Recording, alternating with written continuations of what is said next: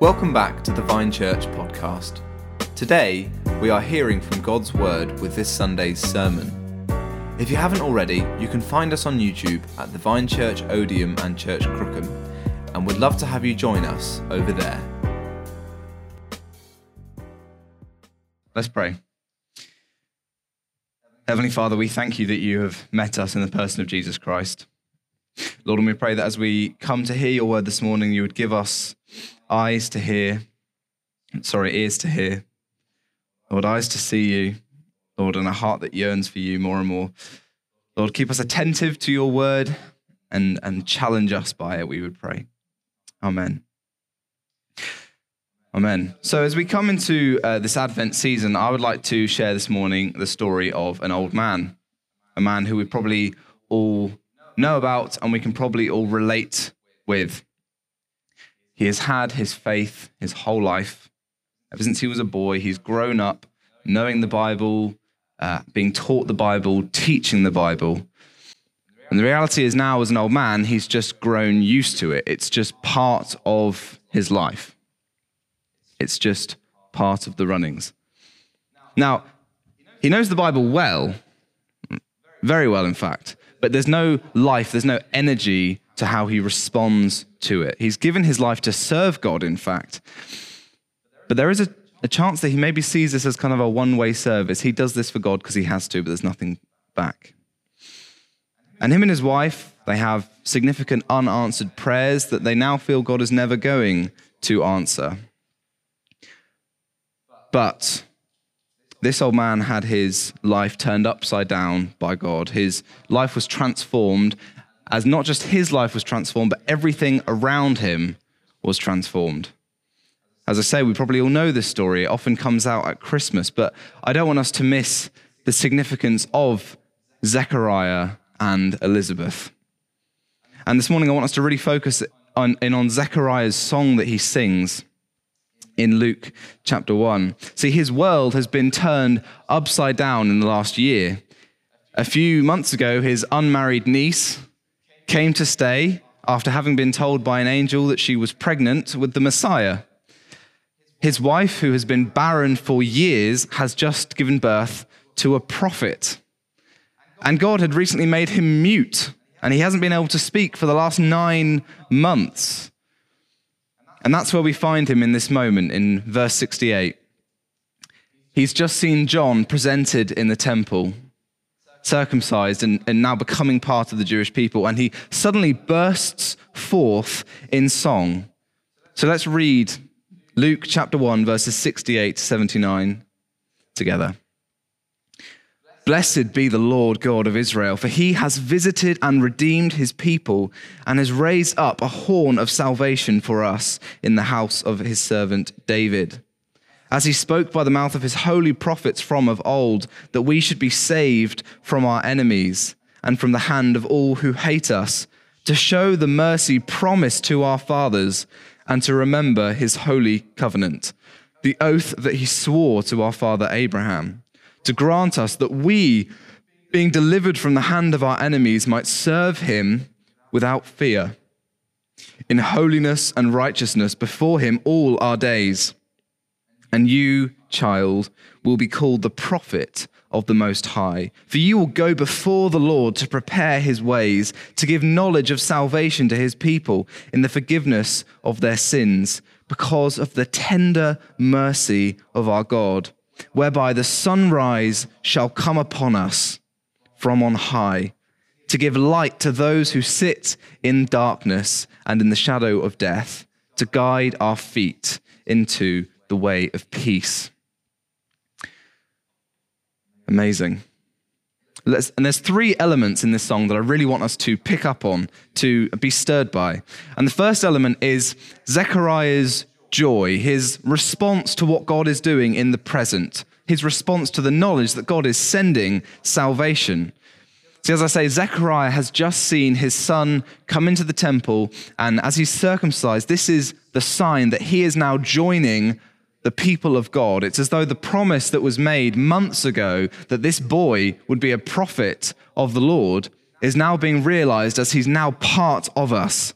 He's taken the covenant sign. his son now belongs to God's people. And there's so much symbolism in this scene. He's now going from there for the rest of his life to announce the Messiah. Now, in this scene, Zechariah knows what he's seeing. He knows what it means. It means salvation for God's people is coming at last. And so that's why he's bursting forth in song. Now, one of the things I love about the song is that this isn't the song of someone who sat down at the desk and tried to uh, perfect their theology and perfect the rhyming form and is making it all very good so that people can sing it with a clear conscience. No, this is just the expression, the explosive expression of joy in the knowledge of what God is doing. You know, I'm, I'm of the opinion that the best theology comes out of experience, uh, experiencing God's incredible, tender mercy he's lit on fire by what God is doing. See, Zechariah is just like us. He has a sense that this world that he lives in is broken. It's not as it's supposed to be. And it's not just everything around him is broken, he's part of the problem. He senses his own sin. He, he talks about how, well, he doesn't, but he, he makes reference to the fact that just as his fathers were in uh, exile in Egypt, they were imprisoned, so too are we in exile, in bondage, in our own sense of decay, our own mess, our own separation from God. But now, what he's hearing and what he's seeing is that God has visited his people and will now redeem them. He is going to launch his rescue mission. In fact, he has launched his rescue mission. And so, joy is flowing out of this deep seated feeling in his bones. Something's not right, but God is fixing it. He's sending salvation. These problems are being sorted. You know, in verse 78, he uses this image of the sunrise rising upon us. The light is dawning on this gloomy night. Can you feel his joy as you read this? Because this isn't the song of someone who merely knows things about the Bible. This isn't a man who's simply regurgitating truth that he just knows is true. It's a profound statement that has by someone who has been struck by the wonder of God. And I really want us to notice this that he isn't simply joyous because something good is happening for him. He's rejoicing because he's seeing everything around him change because God is redeeming his people. Now, we'd probably give him license to be swallowed up in his own joy. His wife has been barren for years. He has never had a child. That must be a real burden for him to bear. And that really significant thing, which has burdened him and his wife down for all these years, God has answered that, but God has answered it in such a way that now the answered prayer kind of pales into comparison because God is doing something far more magnanimous. Yes, they've got the son, but notice he never even mentions the fact that God has finally answered that prayer. He's simply overjoyed by the fact that the son that he has been given is announcing the Messiah. It affects everyone. His joy is a, a corporate joy, not simply an individual one. It's not that the sun is shining on me, it's the sun will shine on us. He goes far beyond this individual good news. He's rejoicing in the same good news that we enjoy today God's salvation. It's not even merely that God has come to set us free from decay, but it also the joy that we can worship God. Know, notice in verse 4 it says that we, being delivered from the hand of our enemies, might serve him without fear. Now, Zechariah is a priest in the temple. Zechariah is kind of on the front lines of serving God. This priest who goes into the temple is now saying, My desire is that I can serve God without fear. In other words, he is trembling every time he goes into that temple because he knows that the divide that exists between God and mankind is still very much in force. And yet now, God is bridging the divide, a cause for joy. As I say, he's finally a father, and yet the only mention of his son in this is in the context of announcing the Messiah. And you, child, will be called a prophet of the Most High, and you'll be, you will go before the Lord to prepare his ways, to give knowledge of salvation to his people for the forgiveness of their sins. God has answered his prayer in a way far bigger than he could ever imagined. And for someone who has been stuck in a rut with his faith, who was in disbelief when God made a promise so that God made him mute, he is now energized by God's salvation, that God has acted to save his people. So the question for us are we excited, not simply by individual answers to prayer, but by the sheer fact that God has mercy on us? Tender mercy. Is that something that we take for granted? Jesus saves, a phrase that we use very often. Wow. What an amazing thing that we can even say that word. That we can say God is a God who saves. Do we value God's salvation like Zechariah is right now? And if you're not a Christian, you must feel that same sense that Zechariah has that this world is broken. You must see it. And now, hear this, hear what Zechariah is saying that there is an answer to this mess, that the, the mess is being fixed and restored by Jesus. That you too, like Zechariah, can find the answer to that problem. God has sent a savior. And so we've seen Zechariah's kind of present response, his, his joy as he hears that God is sending a savior. But there's also something really important in this song, and that is that his joy isn't simply a response to the present, but it's a response to what he knows from the past. See, Zechariah is a man who has, he may well have been stuck in a rut, but he has had hope. He knows the Bible, and he now knows it's being fulfilled. Zechariah's hope isn't simply based on what he's currently seeing. If you just notice how many references there are in this song to the Old Testament, to all the things that have gone before, to the promises that God has made in the past. And so, one of the reasons that his joy is so explosive is because of how deeply rooted it was. You know, and you say, hang on, isn't this the person who you were saying was just ticking along earlier, who was stuck in a rut, all those kind of things? And now you're saying he has deep rooted joy. Well, I don't mean deep rooted in terms of going into every area of his life. I don't mean that he was aware of these amazing promises and they energized him all the time. What I mean is, he knew them and they may have got to the back of his mind, but when you see a plant growing, the roots are invisible until the plant shoots up. And for him, he was looking at his, himself and seeing nothing but soil. But he knew those promises, he knew the story of God. And so now the Holy Spirit has come upon him and filled him. Now, all those things that he simply knew are no longer theory, but are electrifying reality. It's as if he's saying, All those promises which I knew are now coming true. In the same way that you wouldn't invite someone around for a fire and then present a log soaked in petrol. However, if you just bring a match out and put it on, suddenly you've got a fire going. This man was soaked in God's word. He was soaked in the promises. He was as unimpressive as a log covered in petrol. Nonetheless, the fuel was on him. And so he was unexcited by it, yet soaked in it. And now, as the Holy Spirit comes, as the fire of God comes, he is set ablaze. What was once theory, God will do such and such. What was once routine, read the Bible, go to the temple, learn bits, is now life giving as he sees they aren't theory, but promises. And he's now very glad that he was aware of said promises. So, what are these promises that have caused him to react like this? What has energized him so much? He talks about the, the uh, God's promises to David, the oath made with Abraham, his holy covenant. He references the Exodus story.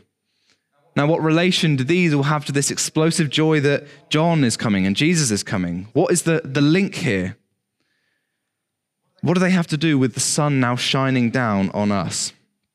As I say, he references the three major covenants in the Old Testament one with Abraham, one with Moses, and one with David.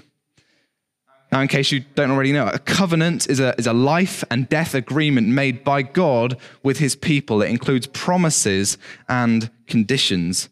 And God's covenants really are the structure of the whole Bible. They're how we find where we are in God's history. And you notice as you read through the Bible that God's covenants don't cancel each other out. You don't go to a point and then stop and start again. Rather, they add to each other. They bring more promises. They reveal more about God's plans. And the major covenants are with Abraham, where God promises life to him and to his offspring. He promises a land where they can dwell, and he promises that they will be his people, that he will be theirs and they will be his. And when God makes this promise with Abraham, it's really what launches the whole story of the Old Testament. It forms the structure of the Old Testament that God will form a people for himself and give them a land. But it's not merely, I'll have a people and a land. The promise that God makes is so that he can dwell with his people, so that he can be their God and they can be his people, that God may dwell in the midst of them, as he did in the Garden of Eden with Adam and Eve. You know, if you've ever read through Genesis and wondered why Abraham pitches a tent every time he meets with God, it seems a bit odd. He met with God and then he pitched a tent.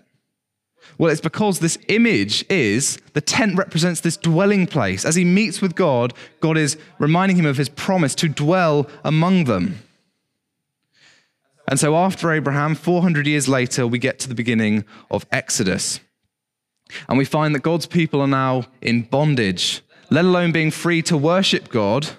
They aren't even in their own land. But we read in Exodus 2 that because of God's covenant with Abraham, he will rescue his people. And so he does. He takes them by the hand, he leads them out of Egypt. What does he do? He makes a covenant with them. In the light of his gracious salvation, he covenants with them that they would be his people and serve him and obey him, and that he may dwell among them. So he gives them the tabernacle, the dwelling place, the tent.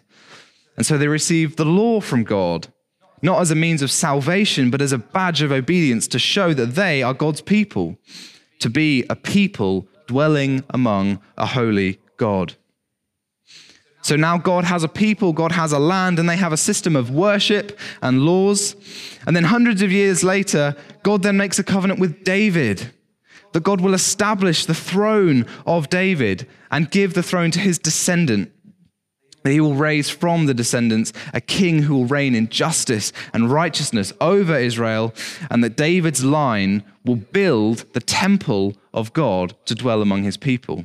If you, if you read 2 Samuel 7, where God makes his covenant with David, there's a really interesting point where God is saying, You will build me a house, i.e., the temple. No, I'll build you a house. And there's this link that as God establishes David's line, he's also establishing a dwelling place among them. And so when you read through the Bible, the hope of these covenants, the expectation of these covenants, is what defines God's people. And whilst all these covenants contain a different element, um, you know, a land in one, laws and worship in another, a king and a temple in another, did you notice that all of them at their heart have the same promise that one day God will dwell among his people? They all unfold that hope. If you read through the Old Testament, just notice how many times you see the words, I will be God to you and your people. That is God's aim to dwell among his people. That's the story of the whole Bible, I would say. This is what Zechariah was anticipating.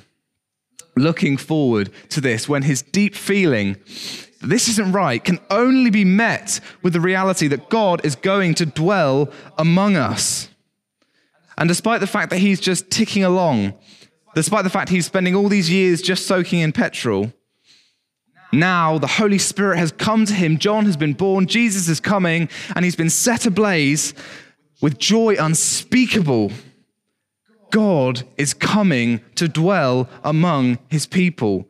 God is interested in his people. He isn't the unfeeling God who is just out there watching. He is the God who is acting to know his people, to finally dwell among his people, just as he has promised to do in his covenants. This is cause for overwhelming joy. So the question for us is do we know our Bible like Zechariah?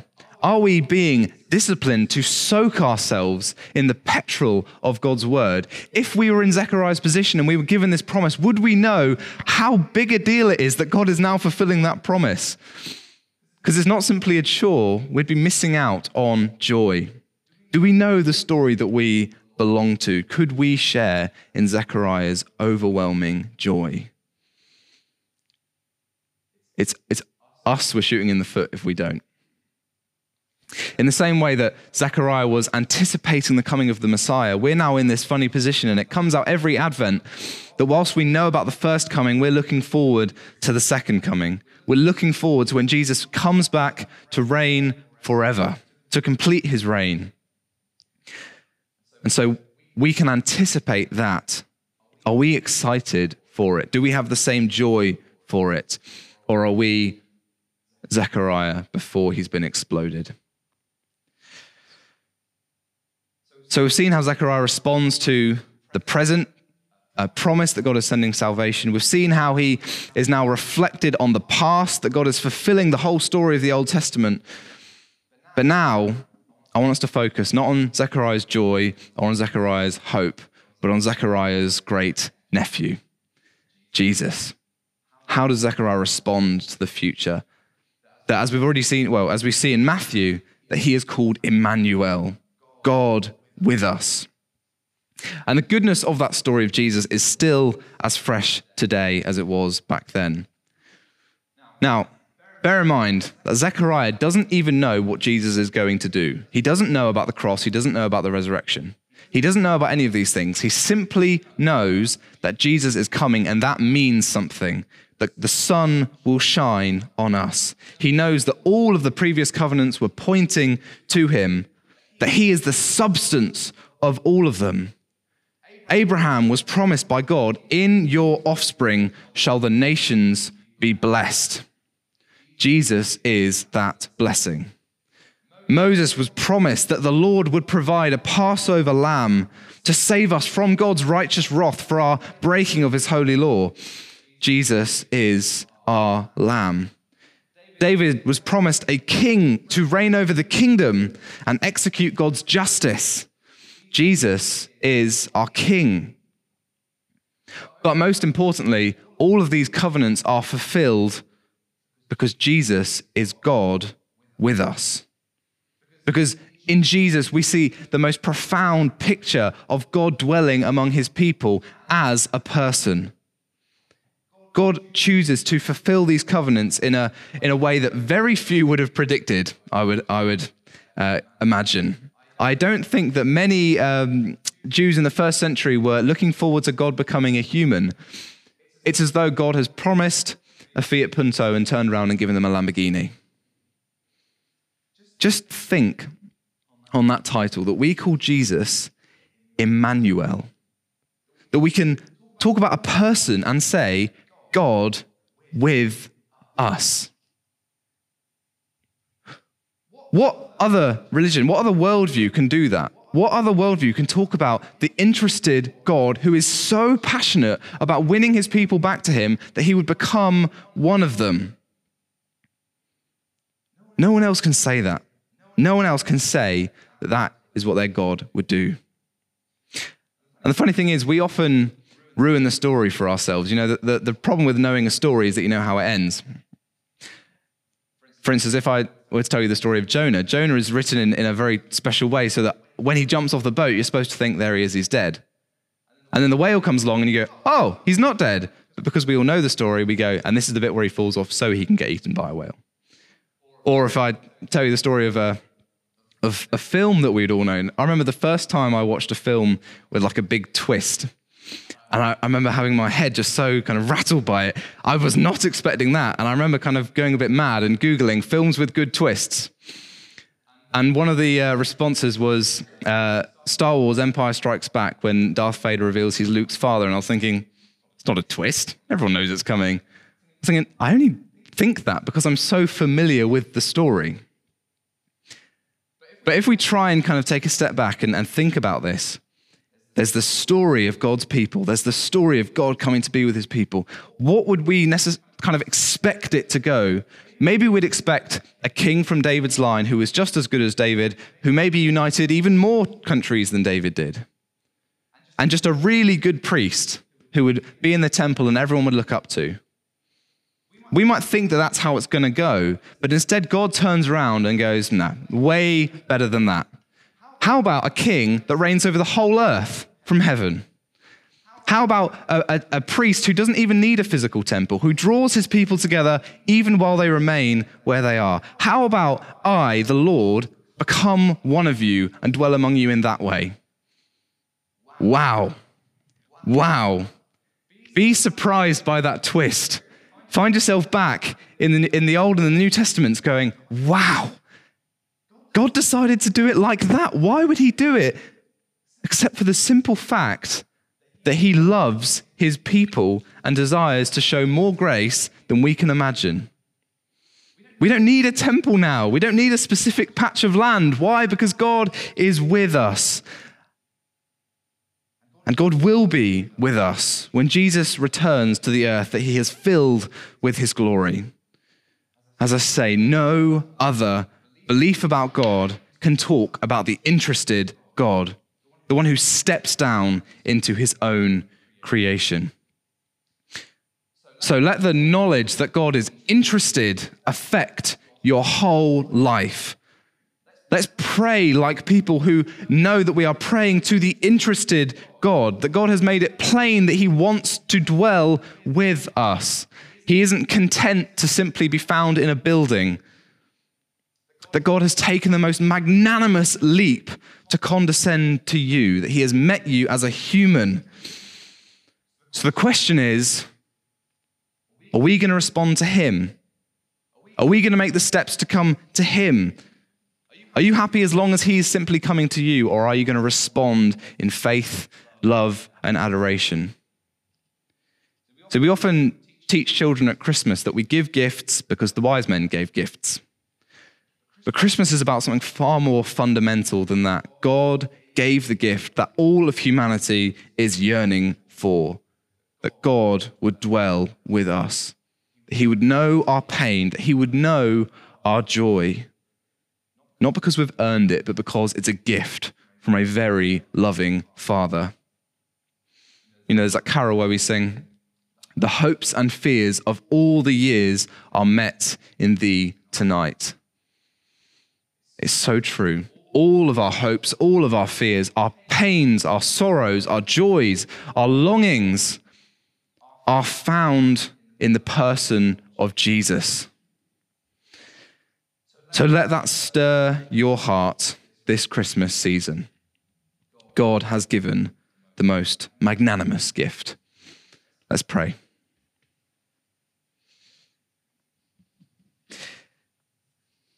Heavenly Father, our words will always fall short of trying to express the gratitude that we should have and often don't have. But Lord, we pray that as we are uh, stirred by your word, as we're stirred by the whole story that leads to this moment where Jesus comes forth. Lord, help us to see the um, magnanimous reality of that, the, the fact that God has become one of us in order to bring us back to his presence. Lord, I pray that you would teach us to value that, to be energized by it. to not simply be happy stewing in petrol, but to desire the match that would light us ablaze in the Holy Spirit. Lord, help us to value your word. Lord, help teach us that without your word we would be empty. So, Lord, we just pray that that reality of God descending to us, the promise that God will dwell with us that has been met in the person of Jesus, Lord, we just pray that you would implant that so deeply in our hearts and that you would affect our whole life as a result of it. The way we pray, the way we sing, the way we worship, the way we use our tongue, the way we speak to others, the way that we value what we value in life. Lord, may all the hopes and fears of all the years be met in thee tonight, in Jesus Christ, our King, our Messiah, our Lord, our God. Amen.